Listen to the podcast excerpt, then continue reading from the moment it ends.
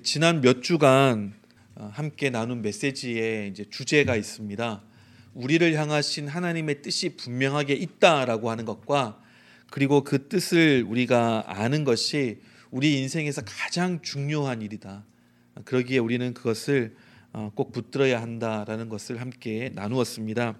하나님의 뜻을 아는 것과 관련해서 우리가 가장 궁금해하는 것 중에 하나가 하나님의 인도하심에 대한 겁니다. 아, 내가 제대로 가고 있는지 궁금할 때가 있죠. 과연 내가 지금 하나님의 인도하심을 받고 있는가? 아니면 그냥 내가 혼자 가고 있는가? 이런 부분에 대해서 우리가 믿음이 있고 또 하나님을 사랑하고 어, 또 믿고 신뢰하는 사람이라면 다 이런 좀 질문들을 가지고 있을 수가 있습니다. 아, 인도하심과 관련된 우리가 가질 수 있는 질문들은 뭐 여러 가지가 있을 수 있겠죠. 뭐 예를 들면은 그냥 추상적이고 막연한 인도가 아니라 하나님이 구체적으로도 인도해 주시느냐. 뭐 예를 들면은 어떤 직장을 가는가, 아니면은 뭐 이사를 가는가, 아니면은 뭐 하다못해 어떤 의사를 내가 주치의로 삼을 것인가. 그러니까 인생에는 여러 가지 그런 선택할 내용들이 많이 있습니다.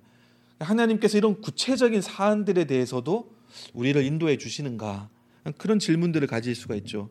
그리고 또 한편으로는 이 모든 인도라고 하는 것이 이게 우연인지 아니면 필연인지 내가 이렇게 지금 가고 있는 길이 하나님이 인도해 나가시는 그런 길 발걸음인지 아니면 내가 그냥 혼자 스스로 가고 있는 길은 아닐지 내가 인생에서 내리는 수많은 결정들을 하나님은 알고 계시는지 보고 계시는지 그렇다면은 얼마만큼 그 결정들에 개입하고 계시는지 내가 참 하나님의 뜻에 순종하며 가고 싶은데 순종한다는 것은 어떤 어떻게 하는 것인지 과연 내 미래는 어떻게 될까 여러 가지 질문들이 있을 수 있죠. 혹 내가 잘못 결정해서 하나님의 인도하심을 내가 그르치는 것은 아닌지 하나님의 인도하심에 대해서도 우리가 가질 수 있는 의문과 질문들은 여러 가지가 있습니다. 우리가 이제 이런 질문들을 가지게 되는 어, 근본적인 이유는 뭐겠습니까? 미래를 알지 못하기 때문이에요. 미래가 불투명하기 때문에 이게 맞는지 저게 맞는지 이게 제대로 가고 있는 건지 잘못 가고 있는 건지 하나님의 인도하심이 있는 건지 내 뜻대로 가는 것인지 여기에 대해서 이제 우리가 어, 확신을 가지지 못할 때가 많은 거죠. 미래는 앞에 놓여 있기 때문에 불투명하고 불확실합니다. 오늘 특별히 하나님의 인도하심에 대해서 함께 나누기 원하는 아, 그런 일들이 있는데요. 오늘 함께 나누는 말씀들 통해서 우리가 분명하게 깨달아야 할 것들이 있다면 먼저는 하나님은 자기를 신뢰하는 자를 반드시 인도하신다는 겁니다. 이 사실을 우리가 반드시 붙잡아야 됩니다. 자기를 신뢰하는 사람은 하나님 반드시 인도하신다. 두 번째는 그 하나님의 인도하심에는 구체적인 이정표가 있다는 것. 막연하게 추상적으로 인도하시는 것이 아니라 구체적인 이정표를 가지고 하나님은 인도하신다라는 겁니다. 이런 것들을 가지고 좀 몇 가지 우리 말씀들을 살펴보기 전에 또 한 가지 좀 분명하게 했으면 좋겠는 게 있는데 그게 뭐냐면은 하나님은 여러분 개인에 대해서 개인의 삶에 대해서 관심이 있으실까요? 없으실까요? 너무 당연한 질문 같지만 하나님은 여러분 각자의 삶에 대해서 관심이 있으시다 없으시다 있으세요. 온 우주를 만드시고 이 온 우주 만물을 운행하시는 분이시지만 우리 각각 개개인에 대해서 관심이 있습니다. 잘난 사람, 믿음 좋은 사람, 세상적으로 유력한 사람들 뭐 그런 사람들에게 관심이 있는 게 아니라 모든 사람에게 우리 한 사람 한 사람에게 관심이 있습니다. 이제 이거를 우리가 머리로만 이해하고 혹은 입으로만 고백하는 것이 아니라 마음으로 진심으로 믿어질 때 많은 것들이 좀 달라지게 됩니다. 제가 며칠 전에 우연히 어떤 그 인터넷에서 클립을 봤는데요. 지난주 수요일에 있었던 클립인 것 같아요. 어, 어떤 인터뷰였는데 어, 존 보이트라고 하는 배우와 터커 칼슨이라고 하는 이제 그 진행자가 인터뷰를 한 거예요. 근데 이제 이게 좀 특별했던 게 어, 주제가 이 약간 그 faith 어, 믿음에 대한 내용들도 다루더라고요. 저는 제가 본 건 그 부분만 봤습니다. 이 존 보이트 뭐 영화 좋아하시는 분은 아시겠습니다만 유명한 배우 아닙니까? 뭐 미션 임파서블 이런 데도 나왔고 더 유명하게로는 안젤리나 졸리의 아빠로 더 유명한 분입니다. 근데 이제 이분이 자기의 어떤 개인적인 신앙에 대해서 얘기를 하는데 어떤 얘기를 하냐면은 예전에 이제 한참 힘들 때 모든 것이 힘들고 가정도 힘들고 관계도 힘들고 일하는 것도 힘들고 여러 가지로 너무 힘들 때 너무 지쳐 가지고 바닥에 엎드려 가지고 하나님께 이렇게 막 외쳤대요. It is so difficult. 하나님 너무 힘듭니다. 왜 이렇게 힘듭니까? It is so difficult. 그렇게 이제 소리를 쳐가지고 얘기를 했대요. 근데 자기가 처음으로 음성을 들었다는 거예요. 음성이 딱 그때 귀에 들리는데 어떤 음성이 들렸냐면은 It is supposed to be difficult 이렇게 이제 했다는 거예요. 아 원래 힘든 거야. 힘든 게 당연한 거야. 이렇게 이제 얘기를 했다는 거예요. 근데 이분은 그 음성 하나에 자기의 어떤 하나님에 대한 그 관점이나 믿음 자체가 송두리째 이렇게 전환되어지는 계기가 되었다는 겁니다. 그러니까 어떻게 보면 좀 웃기지 않습니까? 하나님 보통 그 음성을 들려주시면 내가 너를 사랑한다. 힘들지? 수고하고 짐진 무거운 짐진 자들아 나에게로 와라. 내가 쉼을 주겠다. 뭐 이런 말씀하셔야 되는데 아 원래 힘든 거야. 이렇게 얘기를 하신 거예요. 근데 이제 이분이 얘기가 말도 말이지만 그 음성 자체에서 느껴지는 메시지가 더 큰 거죠. 그러니까 이분이 느끼기에는 굉장히 kind하고 a voice of wisdom, kindness, clarity 이게 이제 느껴졌다는 겁니다. 그러니까 저는 이해가 되는 게 저도 하나님의 음성을 처음 들었을 때 하나님이 뭐라고 저에게 이야기하셨는 그 내용도 중요하지만 그 목소리의 톤에 훨씬 더 많은 메시지가 담겨져 있더라고요. 그 음성 자체가 저한테는 아, 더 확실한 메시지였습니다. 그리고 나서는 이제 그때부터는 이제 이 사람이 신앙이 더 이상 일반적인 믿음이 아니라 개인적인 그런 이제 믿음을 가지게 됐다라고 하는 고백이었습니다. 그러니까 말씀드린 것처럼 It is supposed to be difficult. 어떻게 보면은 별로 그렇게 격려나 위로가 되지 않는 그런 말인 것 같은데 이분한테는 그게 너무 크게 와닿았던 거예요. 그러니까 이분의 포인트는 뭐냐면은 그거예요. I'm not alone. 나는 혼자가 아니야. Everything is known. 모든 것을 하나님을 알고 계셔. 더 중요하게는 I am known. 하나님이 나를 알고 계셔. 내가 하나님께 아신 바 되었어. 누구의 고백입니까? 유명한 배우의 고백입니다. 물론 사람마다 힘든 건 다 있죠. 가정사도 있고 여러 가지 어려운 부분들이 있겠죠. 하지만 돈도 많고 명예도 있고 유명하고 이런 사람조차도 어떤 생각을 가지고 있다고요? 하나님이 나에 대해서 관심을 가지고 나를 아실 거라고 하는 생각은 미처 못하는 거예요. 근데 뭐가 감동적인 요소였다고요? 아, 하나님 나를 아시는구나. 내가 힘들다고 했는데 내가 위로해 줄게. 괜찮아. 이게 아니라 힘든 거야 원래. 라고 하는 게 이게 뭐 매정하게 들리기보다는 하나님이 내가 지금 힘들다는 걸 알고 계시는구나. 그리고 너 좀 더 힘들어 봐. 이렇게 그냥 매몰차게 하는 것이 아니라 원래 힘들단다. 아마 목소리에는 그 카인니스가 담겨져 있었다고 했기 때문에 자기를 이해하고 공감한다라고 하는 느낌을 받았을 거예요. 힘들지? 인생은 어려운 거란다. 힘든 거란다. 이게 당연한 거란다. 이상하게 생각하지 말고 이것 때문에 좌절하지 말고 이것 때문에 실망하지 말고 이것 때문에 포기하지 마라고 하나님은 말씀하시는 거죠. 그러니까 정말 중요한 포인트는 뭐라고 말씀하셨냐 하는 것보다 이분에게는 하나님이 나를 아시는구나.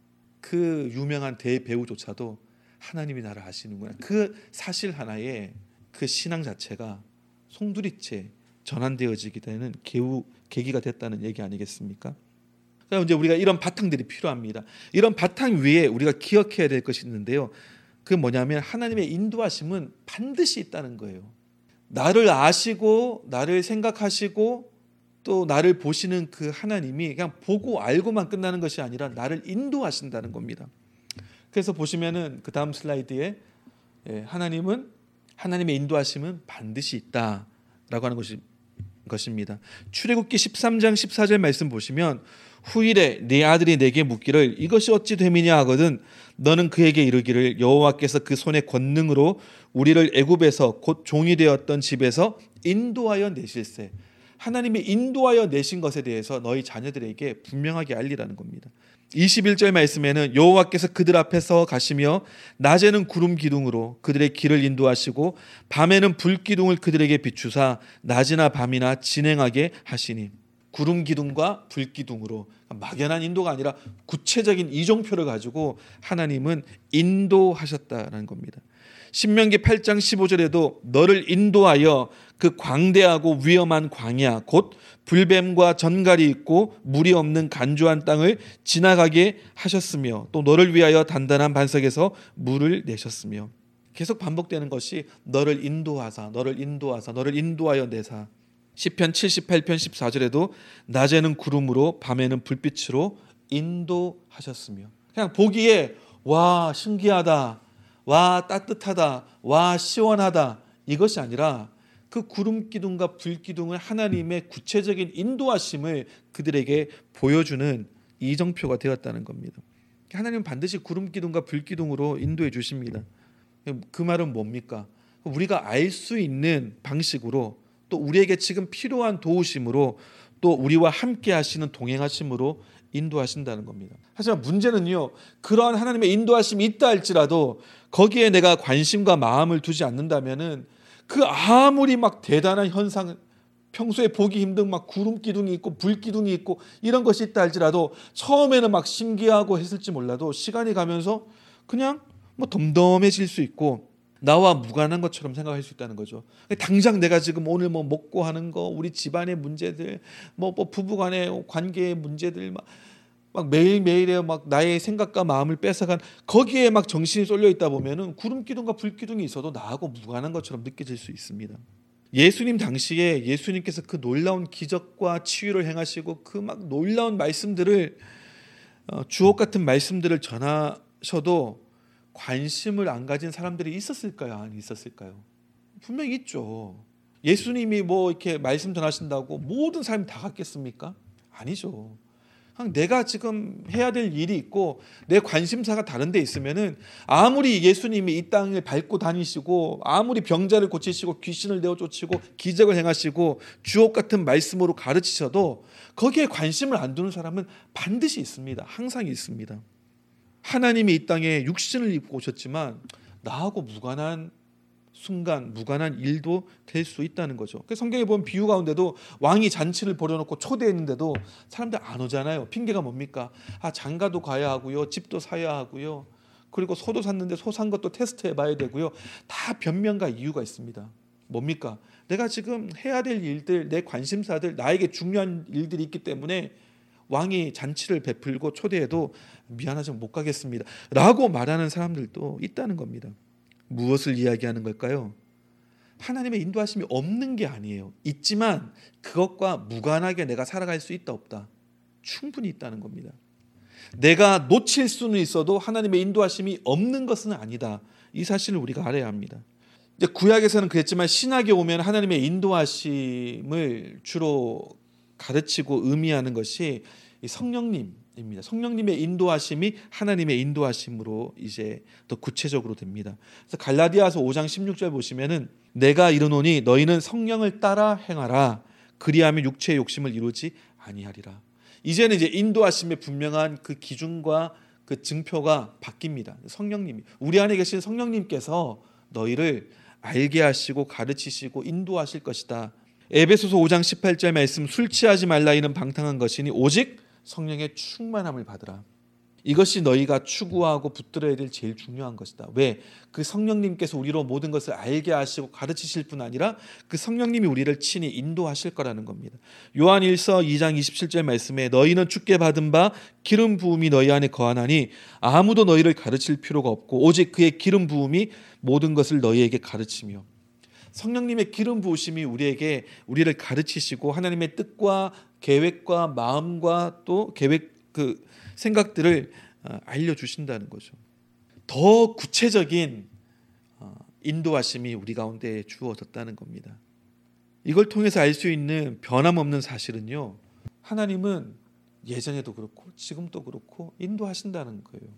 인도하실 때 그냥 저 멀리서 어 저 저 저 저기로 가 아니면은 뭐 이렇게 가는 지도를 툭 던져주시고 하늘에서 던져주시고 그거 해독해가지고 잘 찾아가봐 이것이 아니라 하나님의 인도하심의 특징은 함께 동행하심에 있습니다. 하나님 우리와 동행하세요. 그렇기 때문에 우리가 스스로 던져야 될 질문은 나는 어려울 때 긴장하고 걱정하고 거기에만 머물러 있는가 아니면은 거기에 대해서 성령님께 물어보는가 아예 물어보지조차 않는 사람들이 너무 많습니다. 그냥 걱정하고 그냥 긴장하고 그냥 두려워하고 마는 거죠. 하나님이 나와 함께 하시고 동행하신다면 그분께 물어봐야 되지 않겠습니까? 그분이 우리의 삶을 가르치시고 인도하신다면요. 이 하나님의 인도하심에는 기본적인 전제들이 몇 가지가 있습니다. 첫 번째 전제는 뭐냐면 하나님은 아무나 인도하시지 않는다는 거예요. 그게 무슨 말이냐? 로마서 8장 28절 말씀처럼 우리가 알거니와 하나님을 사랑하는 자 곧 그의 뜻대로 부르심을 입은 자들에게는 모든 것이 합력하여 선을 이루느니라. 제가 이제 가끔씩 말씀드리는 것처럼 우리는 이 마지막 부분에만 꽂혀가지고 모든 것을 합력해 사는 선을 만들어 주셔 아멘 아멘 하지만 그 앞에 내용에 대해서는 무관심할 때가 많습니다. 어떤 사람이요? 하나님을 사랑하는 자. 그래서 그의 뜻대로 부르심을 받고 그 부르심대로 살아가고자 하는 자에게는 모든 것이 합력해서 다 선을 이루어 주신다는 겁니다. 전심으로 또 진심으로 하나님을 사랑하고 의지하고 신뢰하는 자는 하나님이 반드시 인도해 주십니다. 이거 오해하시면 안 됩니다. 신뢰하지 않으면 하나님이 인도하지 않으셔. 그게 아니에요. 비슷해 보이지만 뉘앙스가 다릅니다. 내가 하나님을 신뢰하지 않으면 하나님께 뒷짐지고 있다가 어, 너 신뢰해? 그럼 내가 인도해 줄게. 신뢰하지 않아? 그럼 나 인도 안 해. 이게 아니라 하나님은 늘 인도하기를 원하시는데 우리가 하나님께 신뢰를 드리지 못하면 하나님의 그 인도하심을 보지도 못하고 깨닫지도 못하고 받지도 못한다는 겁니다. 더 정확하게 말하자면은 하나님을 신뢰하고 하나님을 의지하는 자 그런 자는 하나님의 인도하심을 찾습니다. 그 인도하심을 구해요. 그리고 하나님이 그것을 보여주실 때 또 그 인도하심대로 또 따라갑니다. 그렇기 때문에 인도하심을 받게 되는 거예요. 너 나 신뢰하지 않으니까 나는 너 인도하지 않을래. 이게 아니라는 겁니다. 하나님의 마음은 모든 사람을 주님의 뜻대로 가장 선하고 아름다운 길로 인도하기를 원하세요. 문제는 우리가 그 사실을 믿지도 않고 하나님을 신뢰하지도 않고 그렇기 때문에 찾지도 않고 구하지도 않고 면밀히 주의 깊게 살피지 않기 때문에 인도하심이 있음에도 불구하고 깨닫지 못하고 누리지 못하는 것이지 하나님의 인도하심이 없는 것은 아닙니다. 혹은 율법적으로 내가 이걸 해야지만이 하나님이 인도하실 거야. 이것도 아니라는 거예요. 다만 우리는 우리의 마음과 우리의 자세를 위치를 어디에다가 두는가 거기에 더 어, 중점을 둬야 합니다. 두 번째는요 결정론적인 사고를 버려야 합니다. 우리가 은근히 이 운명론적인 팔자론적인 사고 방식이 있습니다. 이게 뭐냐? 그러니까 되어지는 것이 하나님의 뜻이다. 이 되어지는 것이 내가 받아들여야 될 나의 운명이다. 이렇게 생각합니다. 그러면은 무엇인가 내가 노력하거나 새로운 것을 시도하거나 하기보다는 그냥 조심조심 살면서 아, 이런 일이 생기면은 뭐 이런 일이 생길 수밖에 없는 팔자야. 어려움이 오면은 그냥 어려움을 당할 수밖에 없는 팔자야. 그렇지가 않습니다. 하나님은 항상 우리에게 열린 미래를 주세요. 그리고 약속된 미래를 또한 주십니다. 이스라엘 백성들이 광야에서 40년 방황된 것은 예정된 것은 아니에요. 예견은 됐죠. 하나님이 예견을 하셨을 겁니다. 왜? 어, 그들의 그 죄된 마음과 고집스러운 마음도 아시지 않습니까? 이럴 수 있다는 것은 하나님이 예견하셨죠. 하지만 예정된 것은 아닙니다. 원래 하나님의 뜻은 뭐라고요? 하나님을 신뢰하고 순종했다면 홍해의 바다를 건너서 신의 산으로 가서 율법을 받고 하나님의 백성이 되고 하나님 우리의 하나님이 되고 그래서 가데스 바네아까지 가가지고 들어가면 돼요. 가데스 바네아는 가나안 땅 들어가기 바로 전이거든요. 근데 거기서 정탐꾼들을 보내죠.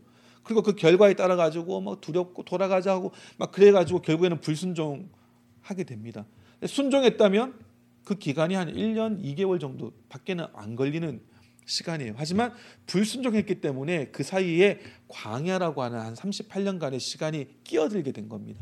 운명론적으로 생각하는 사람은 광야에서 40년 동안 방황하는 것이 예정되어 있었어 이렇게 얘기합니다. 그렇지 않아요. 그렇지 않습니다. 되어지는 모든 것을 그렇게 해석해서는 안 됩니다. 예를 들면 기생 라합이 어, 나중에 구원받을 것이 예정되어 있었기 때문에 가난한 집에서 태어날 수밖에 없었고 그래서 창녀가 될 수밖에 없었고 창녀가 되었기 때문에 그날 두 명의 정탐꾼을 만날 수 있었고 그래서 그들을 숨겨줘서 그와 그의 가정이 구원받을 수 있었고 이 모든 것이 다 예정되어 있었어. 그건 아닙니다. 그건 아니에요.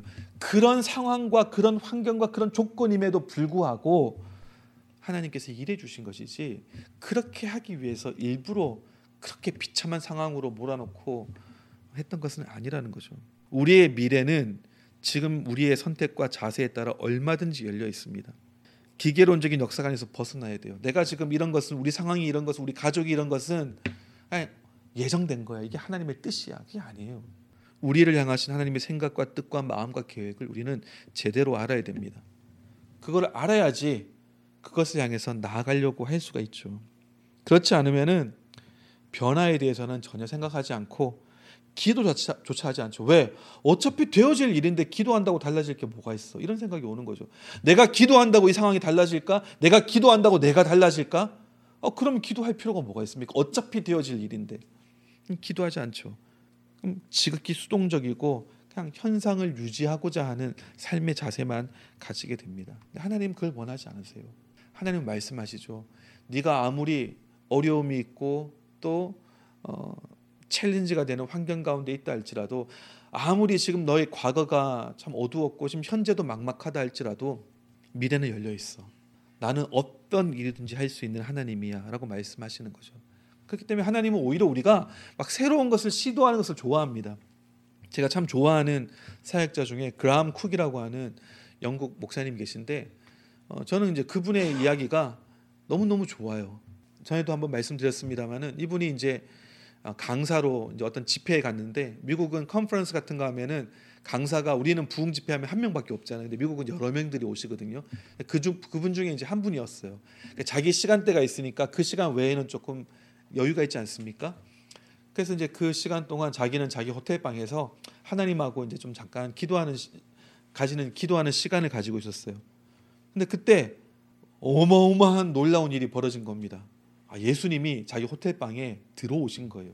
이분은 내가 나 만약에 예수님이 나에게 찾아오신다면 꿈에서든지 환상을 통해서든지 나에게 찾아오신다면 내가 이거 물어봐야지. 물어보고 싶은 질문들이 많이 있었어요. 근데 막상 예수님이 자기 호텔 방에 딱 걸어 들어오시니까 순간 머리가 하얘지고 무슨 말을 해야 될지 모르겠더래요. 근데 그때 예수님이 한 가지 굉장히 심오하고 깊이 있는 말씀을 탁 던지셨습니다. 그게 뭐였냐? 이사야 51편을 펴봐라. 뭐 이게 아니라 나는 네가 더 많이 실수했으면 좋겠다. 그렇게 얘기하시더래요. 어떻게 보면 일생일대에 한 번 있을까 말까 한 예수님이 눈에 보이게 나의, 내가 있는 방에 걸어 들어오신 이 사건 가운데 뭔가 정말 심오하고 놀라운 어떤 비밀과 계시를 얘기하시리라 생각을 하고 기대를 했는데 예수님이 하신 말씀은 고작 그거예요. 나는 네가 더 많이 실수했으면 좋겠다. 그분의 대답은 그겁니다.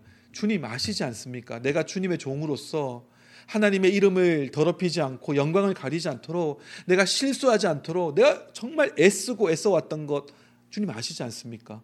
근데 나보고 실수를 더 많이 하라니요. 그랬더니 주님이 하시는 말씀이 아니, 네가 실수한다는 것은 무엇인가 새로운 것을 더 시도했다는 증거 아니니 나는 그것을 더 원한단다. 말 자체는 뭔가 뭐 영적이고 심오한 진리가 담겨져 있, 지 않는 것처럼 보이지만 그분에게는 그것이 일생일 대에 너무너무 큰 메시지가 된 거예요. 그렇다고 그때부터는 막 그냥 칠칠칠 못하게 그냥 막 아무렇게나 그냥 어, 부주의하게 실수하고 다니고 이러, 이랬지는 않았겠죠.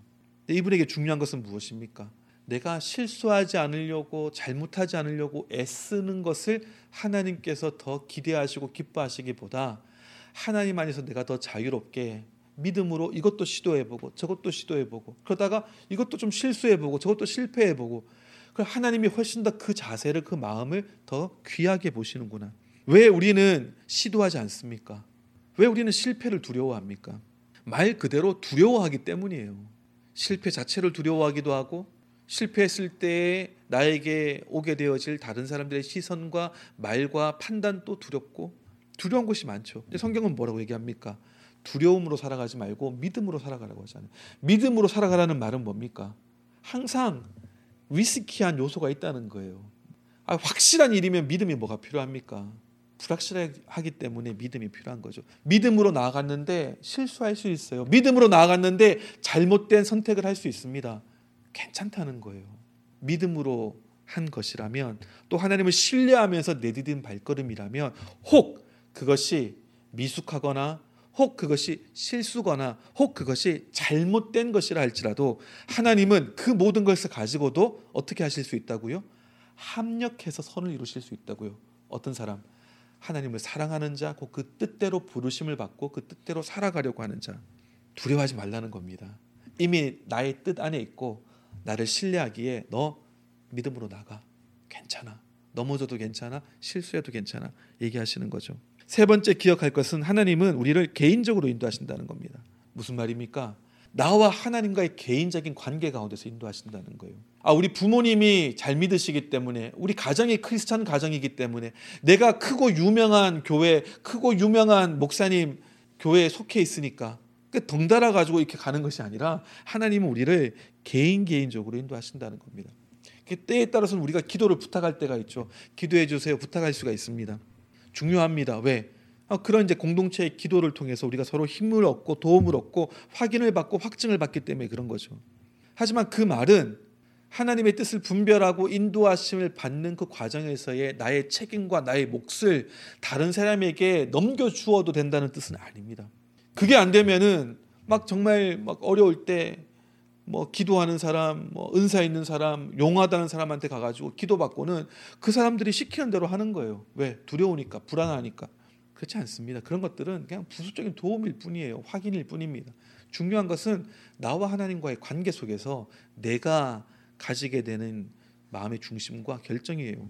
전에도 우리 사도 바울의 예를 통해서 살펴봤지 않습니까? 사도 바울이 예루살렘으로 가는데 다 예언하는 사람들이 뭐라고 합니까? 다 말렸죠. 너 가면은 붙잡힌다. 너 가면은 맞는다. 너 가면 죽는다. 얘기했습니다. 근데 사도 바울은 그 얘기를 듣지 않았어요. 왜요? 그 예언들이 틀렸기 때문에 아니요. 그 예언의 말씀들은 다 사실이었어요. 그리고 나중에 그대로 이루어졌죠. 하지만 그 해석과 결정의 주체는 본인의 몫이에요.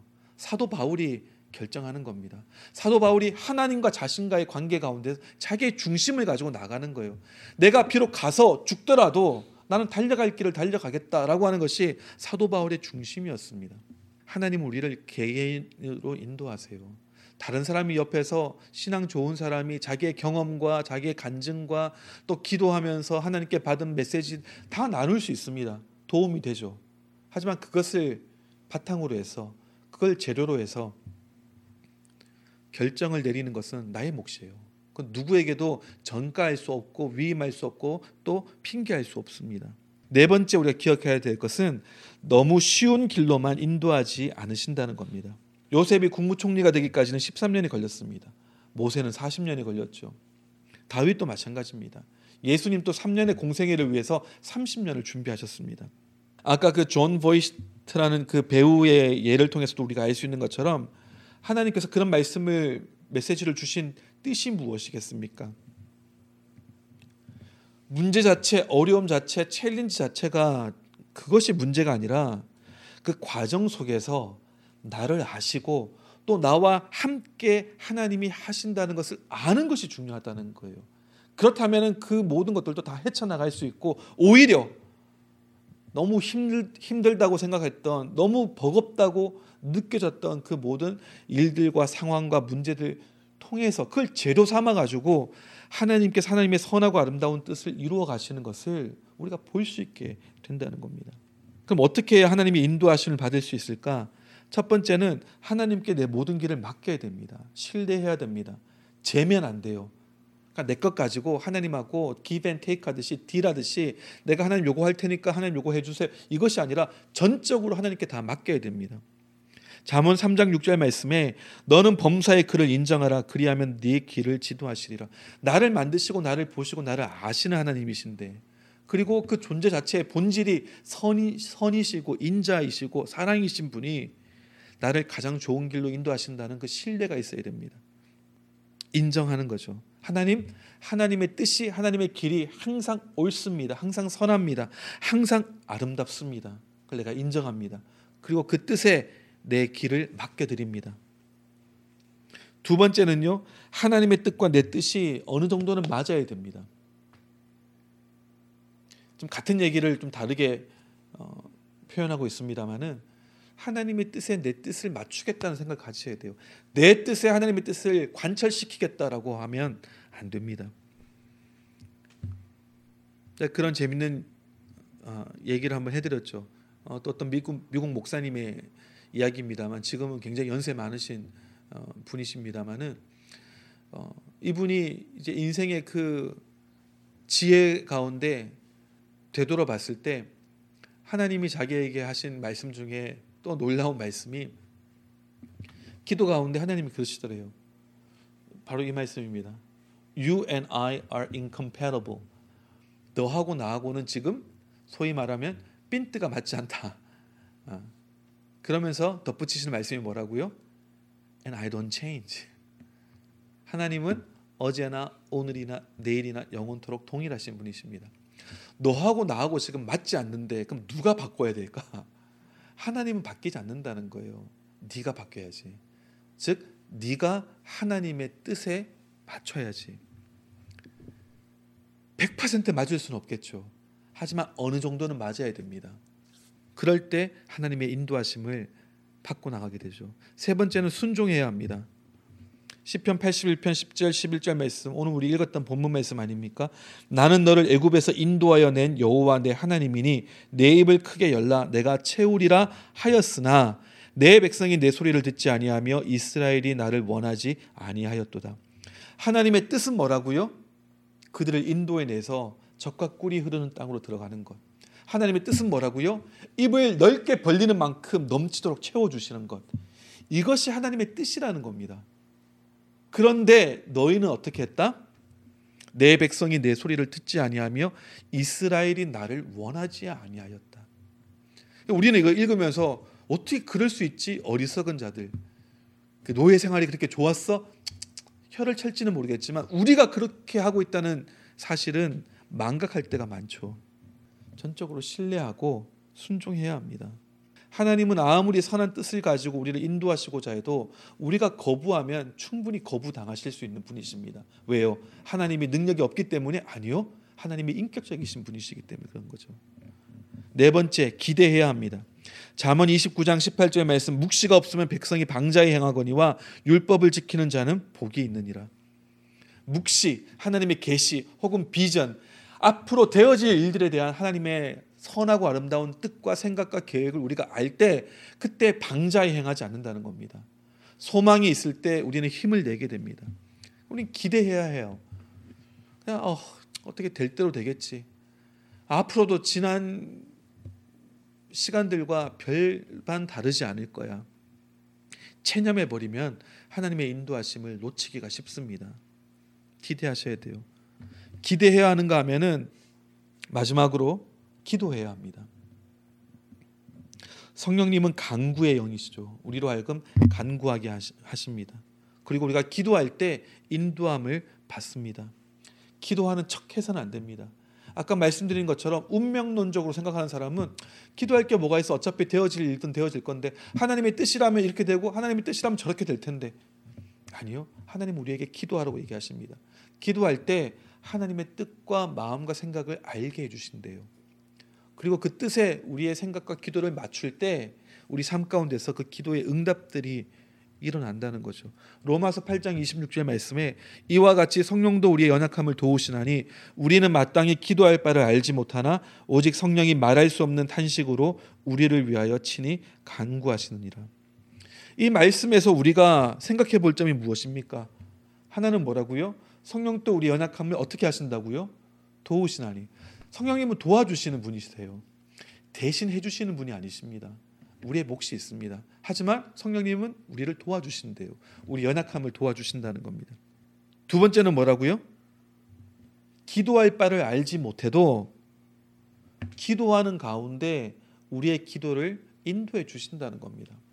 나는 뭐를 어떻게 기도해야 될지도 모르겠어. 하지만 일단 기도하기 시작하면 기도 가운데 우리 안에서 우리를 위하여 간구하시면서 말할 수 없는 탄식으로 간구하십니다. 그리고 그 마음을 그 심정을 우리로 조금씩 조금씩 깨달아 알게 해주세요. 느낄 수 있게 해주십니다. 그럴 때 우리의 기도가 바뀌는 거죠. 그리고 알게 해주신 그 뜻에 나의 뜻을 맞추기로 결단하게 할때 하나님의 인도하심을 받게 됩니다. 아무리 알면 무엇합니까? 하나님의 뜻은 알겠는데 그렇게 기도하고 싶진 않네요. 하나님의 뜻은 알겠는데 왠지 그렇게 가기는 싫네요. 그럼 아는 게 무슨 소용이 있습니까? 아무 소용이 없어요. 알았다면 결단하셔야 됩니다. 하나님의 인도는 결단하는 자에게 주시고 결단하는 자의 몫입니다.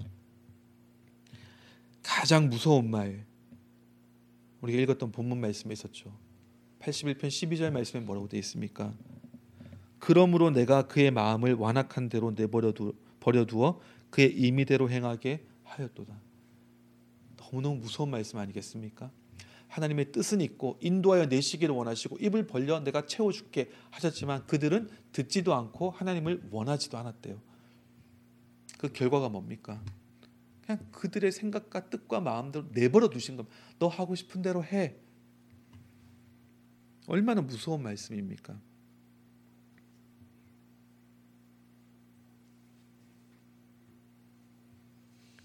우리의 완악함과 이기심과 고집과 또 자존심을 버려야 됩니다. 아, 그깟 자존심 하나 때문에 그깟 고집 하나 때문에 내 생각과 내 뜻을 돌이키지 않는다면은 그것만큼 어리석은 사람이 없어요. 그게 강한 것이 아닙니다. 오히려 미숙함의 특징이죠. 성숙한 사람의 특징이 뭡니까? 자기가 잘못했으면 자기가 실수했으면 그것을 인정합니다. 그게 정말 성숙한 사람이고 강한 사람이에요. 자기의 고집을 꺾을 수 있고 자기의 자존심을 내려놓을 수 있는 사람. 그 사람이 진정 어른이죠. 아이들은 그거 못 합니다. 다 좋아도 내 기분 나쁘면 내 자존심 상하면은 안 하는 거예요. 안 듣는 겁니다. 하지만 성숙한 사람은 내가 좀 자존심이 상해도 내가 좀 고집이 꺾여 꺾여야 해도 그것이 맞는 것이라면 또 내가 잘못된 것이라면 그 뜻과 생각을 바꿀 수 있는 사람이 성숙한 사람입니다. 지혜로운 사람입니다. 여러분 꼭 기억하십시오. 하나님의 인도하심이 없는 것이 아닙니다. 문제는 그 인도하심을 구하지도 않고 원하지도 않고 찾지도 않고 기대하지도 않고 깨닫지도 못하고 누리지 못하는 우리의 문제죠. 하지만 오늘 말씀을 통해서 하나님께서 우리에게 또한 소망과 약속을 주십니다. 나는 너를 알아. 나는 너와 함께 해. 그리고 나는 너를 네 인생 끝까지 인도할 거야. 그러니 나를 신뢰해. 네 뜻을 내려놓고 나의 뜻을 받아들여. 뭔지 모르겠어? 기도하기 시작해. 기도가 만사를 변화시켜. 아무것도 그대로 그대로 다 결정되어진 것은 아무것도 없어. 오직 결정되어진 유일한 것이 있다면 하나님은 선하시다는 것과 그 선하신 하나님의 선하고 아름다운 뜻이 나의 삶에 대하여 있고 그것을 충분히 이루어갈 수 있는 능력과 마음과 의지가 하나님께 있다는 사실. 이거 하나 정해진 것 외에는 모든 것이 다 열려 있는 겁니다. 그걸 인정하고 하나님을 신뢰하고 의지하고 또 거기에 우리가 맞추고 순종하며 나가는 자. 그렇게 하기로 결단하는 자에게 하나님의 구체적인 인도하심을 받고 나가는 일들이 저 여러분에게 있기를 간절히 어, 기도합니다.